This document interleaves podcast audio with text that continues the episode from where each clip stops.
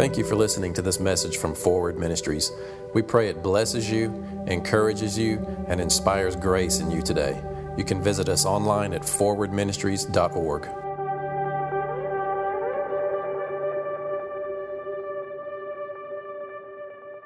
I really just have a simple message today, and it's just that he's a shepherd.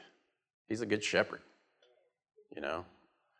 Psalm 23, the shepherd's been on my heart. We were over at Jimmy and Rachel's, and they've got an incredible song. What's the name of that song that you? Feast. It's just a powerful song. You should check out their stuff. But just this simple idea of God as a shepherd, rather than a taskmaster, rather than the disciplinarian, he's a shepherd. And it starts with this, because here's the deal. The most important thing that you can do is determine in your mind who God really is.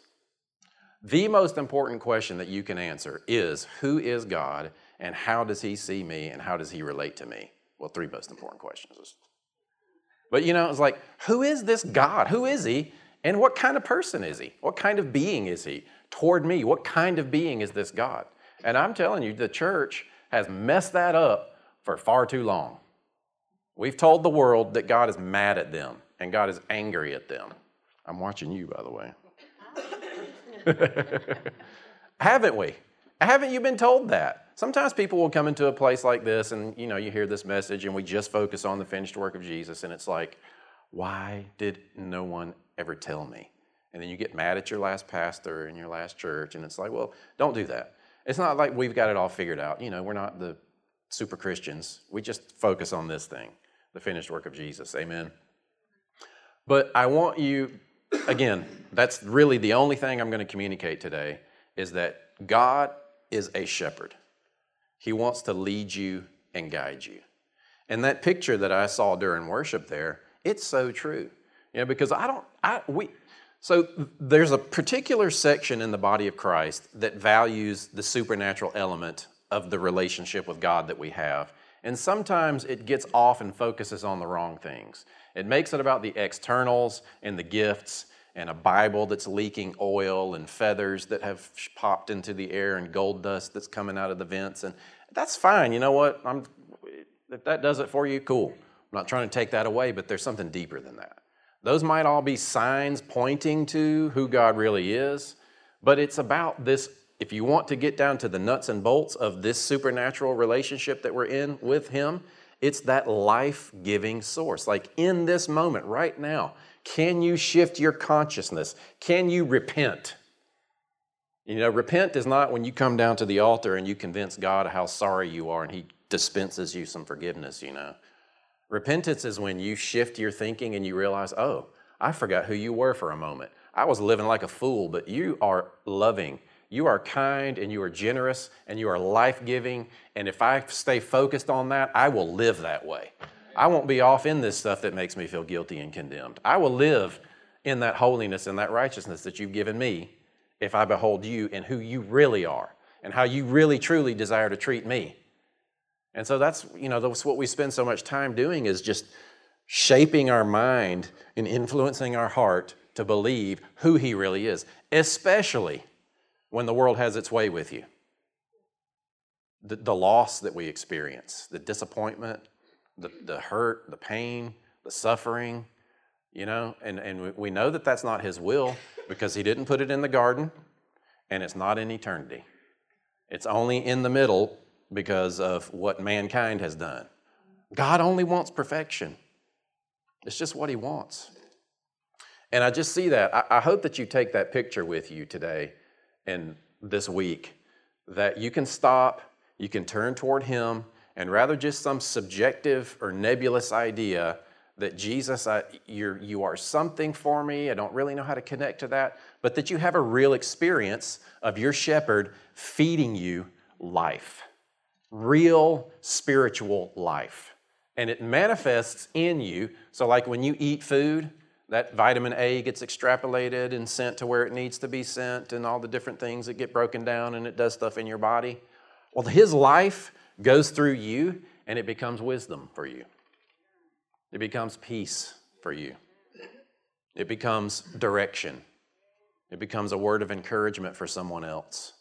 And you just bask in His presence, bask in His love for you, and it becomes things in you to glorify Him. And it's real. You want to know how it works? I have no clue. It works. It just works. But it's interacting with your shepherd that helps you stay in that mindset and be able to grasp, get a hold of your mind and shift it back. Some of you that rehearse the same kinds of things over and over and over, it's time to start rehearsing the right things, the true things, the lovely things.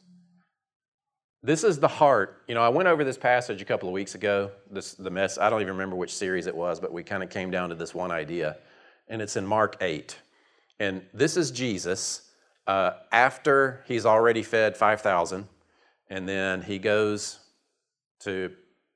off to the mountain by himself, and he sees his disciples struggling in the boat, right? And he goes to them, and they're thinking that they're going to die. He gets in the boat with them, and he rebukes them for having little faith.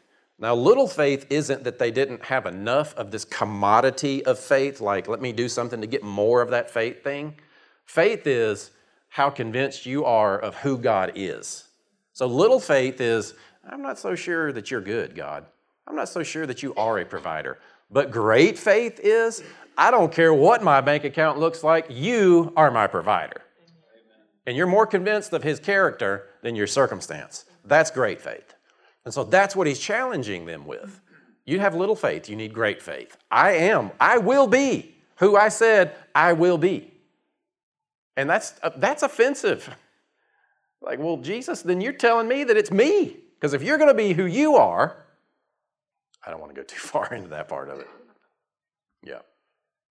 You feel me, though? So this is where he goes after he preaching again. And he sees these people, and he can tell that they're hungry. Let's go ahead and put that up, Mark 8 up there. This is the heart of God toward you. During those days, another large crowd gathered. Since they had nothing to eat, Jesus called His disciples to them and said, I have compassion for these people. Now, see the Lord watching you in your life, in your circumstance, with your family, with your job, with your friends, with an illness that you might be struggling with a loved one that's struggling, whatever it is, all that real world stuff, I have compassion for these people. They've already been with me for 3 days and they have nothing to eat. Now, think about this spiritual life that He gives us, right? I mean, this is talking about fish and bread, but for us, it's peace. It's like they haven't had any peace to eat in a while. They've been walking with me, but they haven't had any joy to eat in quite a while. Look at them. I have compassion for them. Then he goes on. If I send them home hungry, they'll collapse on the way because some of them got a long way to go. You know, this is the heart of God toward you. He's concerned that you are not going to be able to eat of that peace and eat of that joy, because it might be too long of a journey for you. And He's looking at you and He has compassion. And He says, I want to feed you peace right now in this moment. That's His heart. Do you see that? I mean, do you see that element of Jesus? Can you just see it? Like this picture of Jesus, and He's looking at the crowd and He's like, man, I've been preaching for quite a while here. You know, these guys are probably hungry. And if I send them away, it's too far. And they don't have any food. I need to feed them. And so the last verse in that, let's look at that. If I send them home hungry, they'll collapse on the way because some of them have a long distance. Was that the last one? Okay. I should have had my own notes up here. But that's His heart, right? He doesn't want to send you away hungry. His heart is, they've been walking with me. I get that they've been listening, but they need me to feed them. And you know, Jesus isn't just interested in preaching at you. He did that. He wanted to feed them. And it's spiritual for us in that moment. Amen? Again, I don't have some great revelation, but I want to inspire some hope and some faith in you today to go out of this place and actually trust that your God loves you and He wants to feed you and He will feed you. Righteousness, peace, joy, wisdom. and lead you and guide you into all truth, because he's a good shepherd. So I just wanted to go through Psalm 23. We're going to go through it in the New Living Translation and just kind of use it as a meditation. You know, just think about it for a minute. I'm not preaching at you. We're meditating together on who this Lord is. We're thinking of Jesus. He's looking at us. He sees where we are. He has compassion for us in this moment. He knows what you need before you ever even ask. And he says, just seek me. The Lord is my shepherd. I have all that I need. Think about that. Because the Lord is my shepherd, I have all that I need. Now, that doesn't mean you settle for lack. You know what I mean? It's like, well, if he wanted me to have this, I'd have it now. Well, he wants you to have it, but it might just be in spiritual form. And it, more than anything, is righteousness, peace, and joy. If you can experience those things, then any sense of physical lack, it's not that you don't get to see the promise fulfilled in that area, but it prepares your heart to be able to receive what he has for you. There's a trust that you have to get to be able to eat the food of the shepherd. Let's keep going. He lets me rest in green meadows. Now, it's interesting because King James says, he makes me to lie down in green meadows. I've got a little video we're going to watch in just a little bit, but I found another video of this shepherd giving a demonstration of what it looks like to make a sheep lay down. It ain't happening. That shepherd cannot make a sheep lie down. He lets it lie down. And what causes that sheep to want to lie down is it's satisfied. It's full. It's had enough. You know, it's happy. It wants to lay down and take a little rest. He leads me beside peaceful streams. This is God's heart toward you. He's leading you to that place where you can drink. I hope that you're seeing some pictures in your life, because you're about to, you know, the week starts. You're going to go into your life. You got stuff to deal with. You need to know that there's a stream that is life-giving, and it's alive, that you can drink from. And it's real. And it's not just emotional. It's not just theoretical. There is a spiritual, life-giving stream in you that the Father God placed in you that rises up and feeds you. He renews my strength. He guides me along the right paths, bringing honor to his name. He guides me along the right paths. He's not interested in leading you down a broken road. He's not interested in making your life hard to humble you so that through your suffering you bring glory to him or something like that, right? You might learn patience in suffering, but the suffering in and of itself that you go through is not what he's doing to you to bring out that glory. It's just not. Stripes are for the fool's back, but the wise see ahead and learn. The wise learn from instruction. I want to be wise. I don't want to learn the foolish way. I don't want to learn the hard way. I don't want to have to face something and own, you know, where there's loss and tragedy, and only learn a lesson that way. There's wisdom available before. He renews my strength. He guides me along. And this is, you know, Jesus said this, that when the Spirit comes, he will lead us and guide us in all truth. So you kind of get this picture of a shepherd. He's got his staff. Sometimes the shepherd walks behind the flock. Sometimes he's in the middle of it. And sometimes he's out front. Sometimes he's walking over here to pick up the one that left the 99, and he goes after far to get the one and bring it back. But he's always tending to the sheep. He's always focused. And what he's doing is leading those sheep where they can eat and rest. You know what I mean? What shepherd says, all right, boys and girls, sheep, we're going to walk through some briars today, because I think you need to appreciate this grass I'm about to lead you to.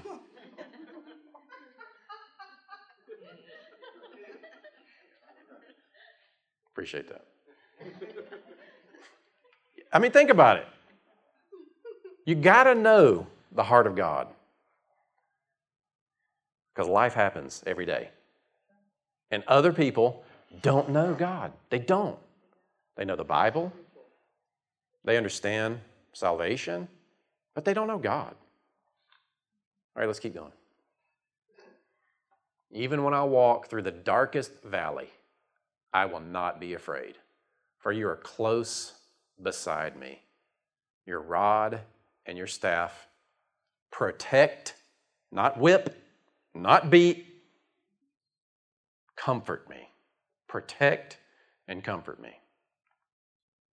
Of course, there's discipline, there's correction, but those are things that God does inwardly with His Word and with His Spirit to correct us back on the truth so that we're believing the right thing, because what you believe affects your behavior. I'm not punishing you for failing.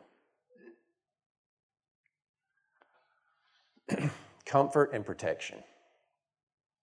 Next verse. You prepare a feast for me in the presence of my enemies. You honor me by anointing my head with oil. This is kind of one of those memes that goes around on social media now. Have you seen the one where it says, it explains what this means? So there's three things of why a shepherd pours oil over a sheep's head. Number one is to keep the flies away. So those pesky flies, those thoughts, those things that exalt themselves against the knowledge of God, those thoughts that you have that you need to rein in and bring them back to, awareness of what Christ was obedient to. You know, He's keeping that stuff. God is giving you something to protect your mind, keep your mind renewed, so that you are not distracted by the lies. When a lie confuses you, and when you see a promise in God and you don't see how it could be possible in this world, you're watching the flies. You're batting at these flies, you know.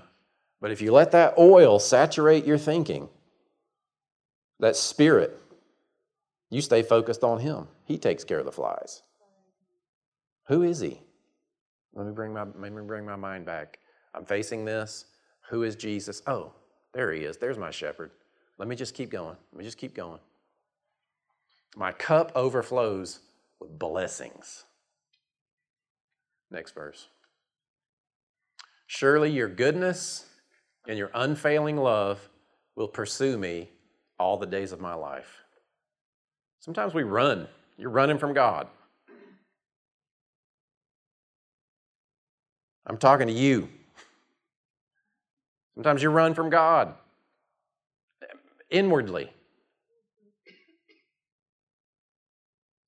And He's chasing you.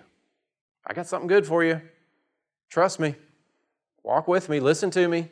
Do it my way, because my way brings blessing. Your way is going to bring death and destruction. Listen. My sheep listen to my voice. I know, am I on?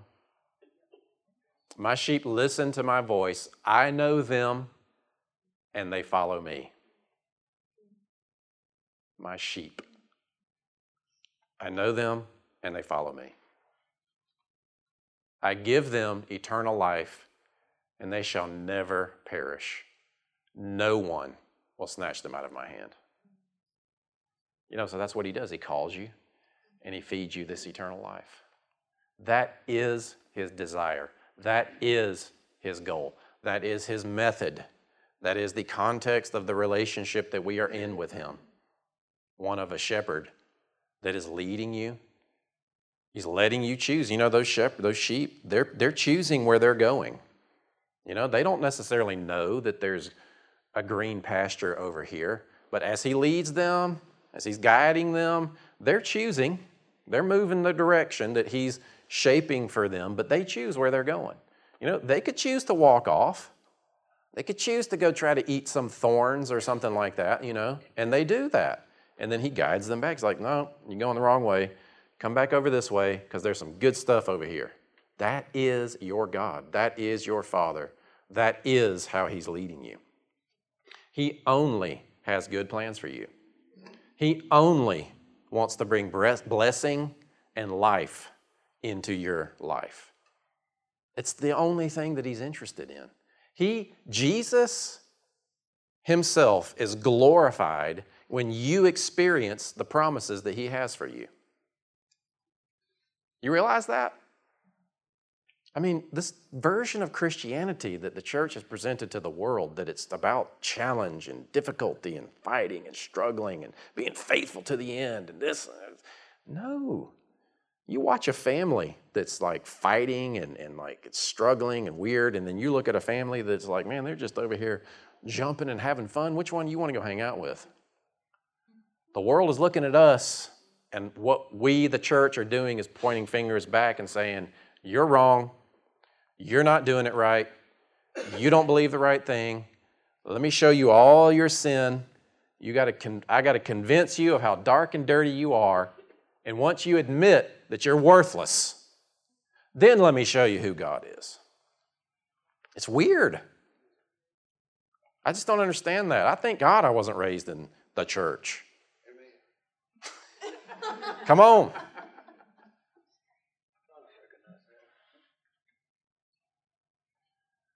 Because then you're in traffic and you get shot at and not even a bullet touches you. Riley got shot at. He's a trucker. How many times they shoot at you? 8 or 10 times. How long ago? 3, 4 weeks ago? Riding on 85 south of the Tyrone exit. They pull out a gun and they shoot at his car, truck. Is that crazy? Well, look at him. Why would you want to shoot at that big old teddy bear?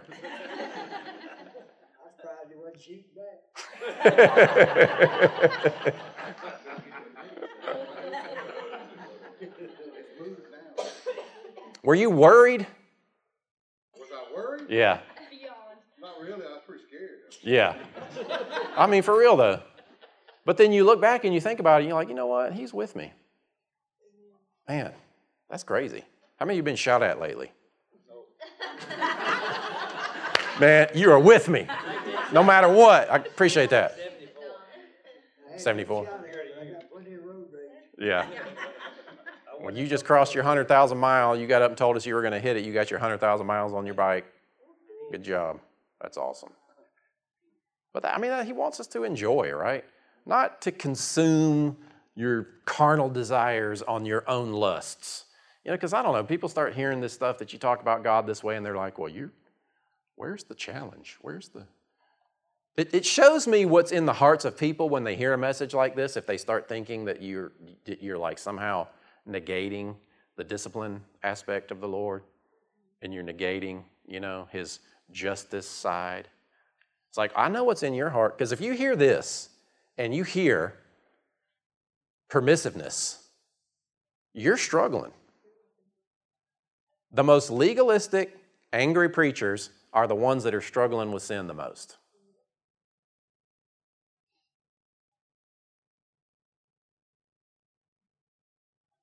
Don't be listening to those people.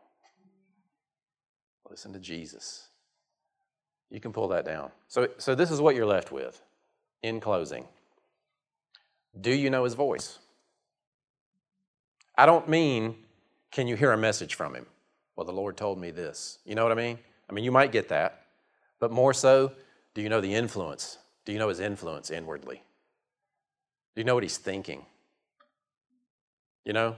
A married couple, you've been together for quite a long time, you look in their direction, and you can see that look on their face, you know what they're thinking. Now, when you first get married, you judge them, you have no clue what they're thinking, but then you get to know them, you know what that look means, good or bad, right? Is it true? You just know. Your friends, your kids, you just know. You know, I just, there's no substitute for getting to know him. There's no substitute for just knowing his heart towards you, spending time with him, worship, get in the Word, commune with people who know him, and know him, experience him. And I don't just mean when it's good. I mean, even when it's bad, and you're not blaming Him, you're holding on to Him. Because that's when you need to hear Him the most. And it's again, it's not about discerning a message. It's about, can I yield to Him and let myself be influenced by His presence? If I could say that as a Christian, the most important thing that you could ever do is learn how to still yourself and let Him influence you. And then you actually move in the direction of the influence.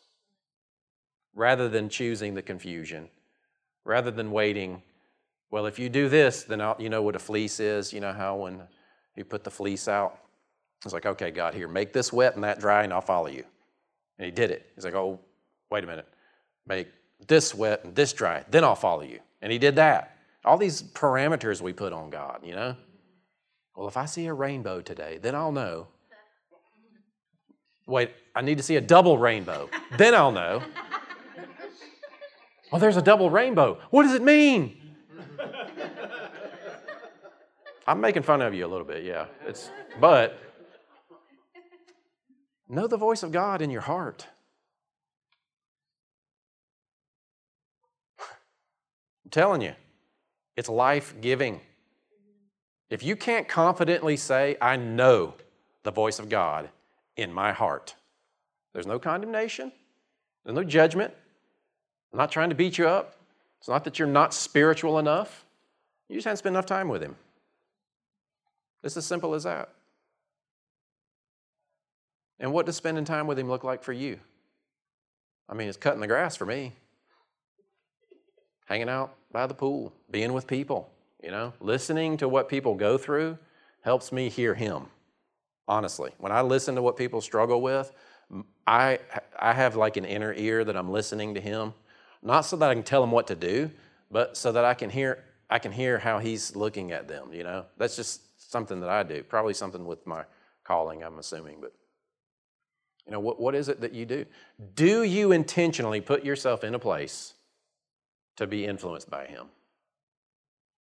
Or do you just shoot out the gate like a pinball, getting shot and just bouncing all around, reacting? Or do you still yourself? Choose life and let Him shape you. And that spiritual interaction is a real thing. It's kind of a missing element of what we have in the body of Christ, is a real supernatural expression of this connection that we have with God. And it's more influence than anything. Just try this. You can close your eyes, you can not close your eyes. Just take a deep breath.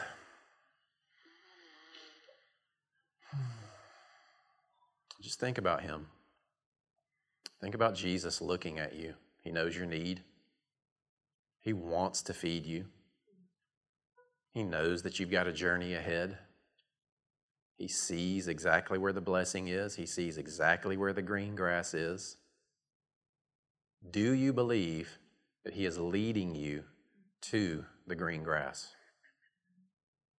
Just have that thought. Jesus, I trust in this moment You are leading me toward blessing. That's Your heart for me. Take another deep breath. Oh, thank You, Father. And just say, I trust You. I trust You, Lord. I trust Your intentions toward me.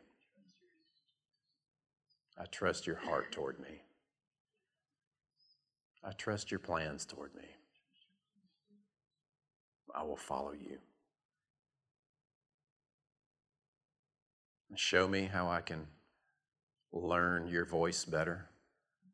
Show me what kinds of things I can do to invest in our relationships. Not about the doing, it's just about being at a place.